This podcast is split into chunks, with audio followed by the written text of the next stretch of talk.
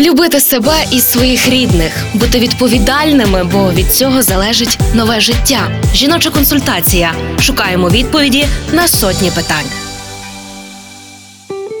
Мамині дотики і голос. Сьогодні у нас дуже тепла тема емоційний зв'язок між мамою та дитиною, який виникає не з народженням, а зі зачаттям. Кілька порад має клінічний психолог Наталія Герцунь. Якщо ви спілкуєтеся з дитинкою в утробі, е, то, наприклад, може якась іграшка, яка була біля вас, або якась річ, яка була біля вас, коли діти народжуються, той кувейтик можна покласти туди е, оцю річ, бо вона має свій запах. Дитина відчуває безпеку, бо вона має щось те, що було, е, коли вона була в животику. І друге, що дуже гарно працює, і є дослідження, які кажуть нам про те, що якщо на е, протягом вагітності мама читала дитині казки, або, наприклад, читала одну і ту саму казку, то дитина чує голос, дитина чує тембр голосу.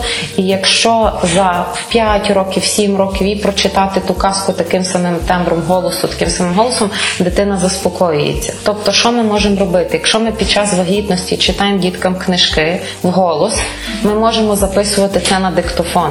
І ми на диктофон можемо класти біля дитини і включати мамин голос. Тобто дитина буде чути і буде е, зв'язок буде формуватися. Тобто, тим самим ми його е, будуємо в такий спосіб, який можемо. Партнер рубрики Львівський обласний клінічний перинатальний центр. Реклама.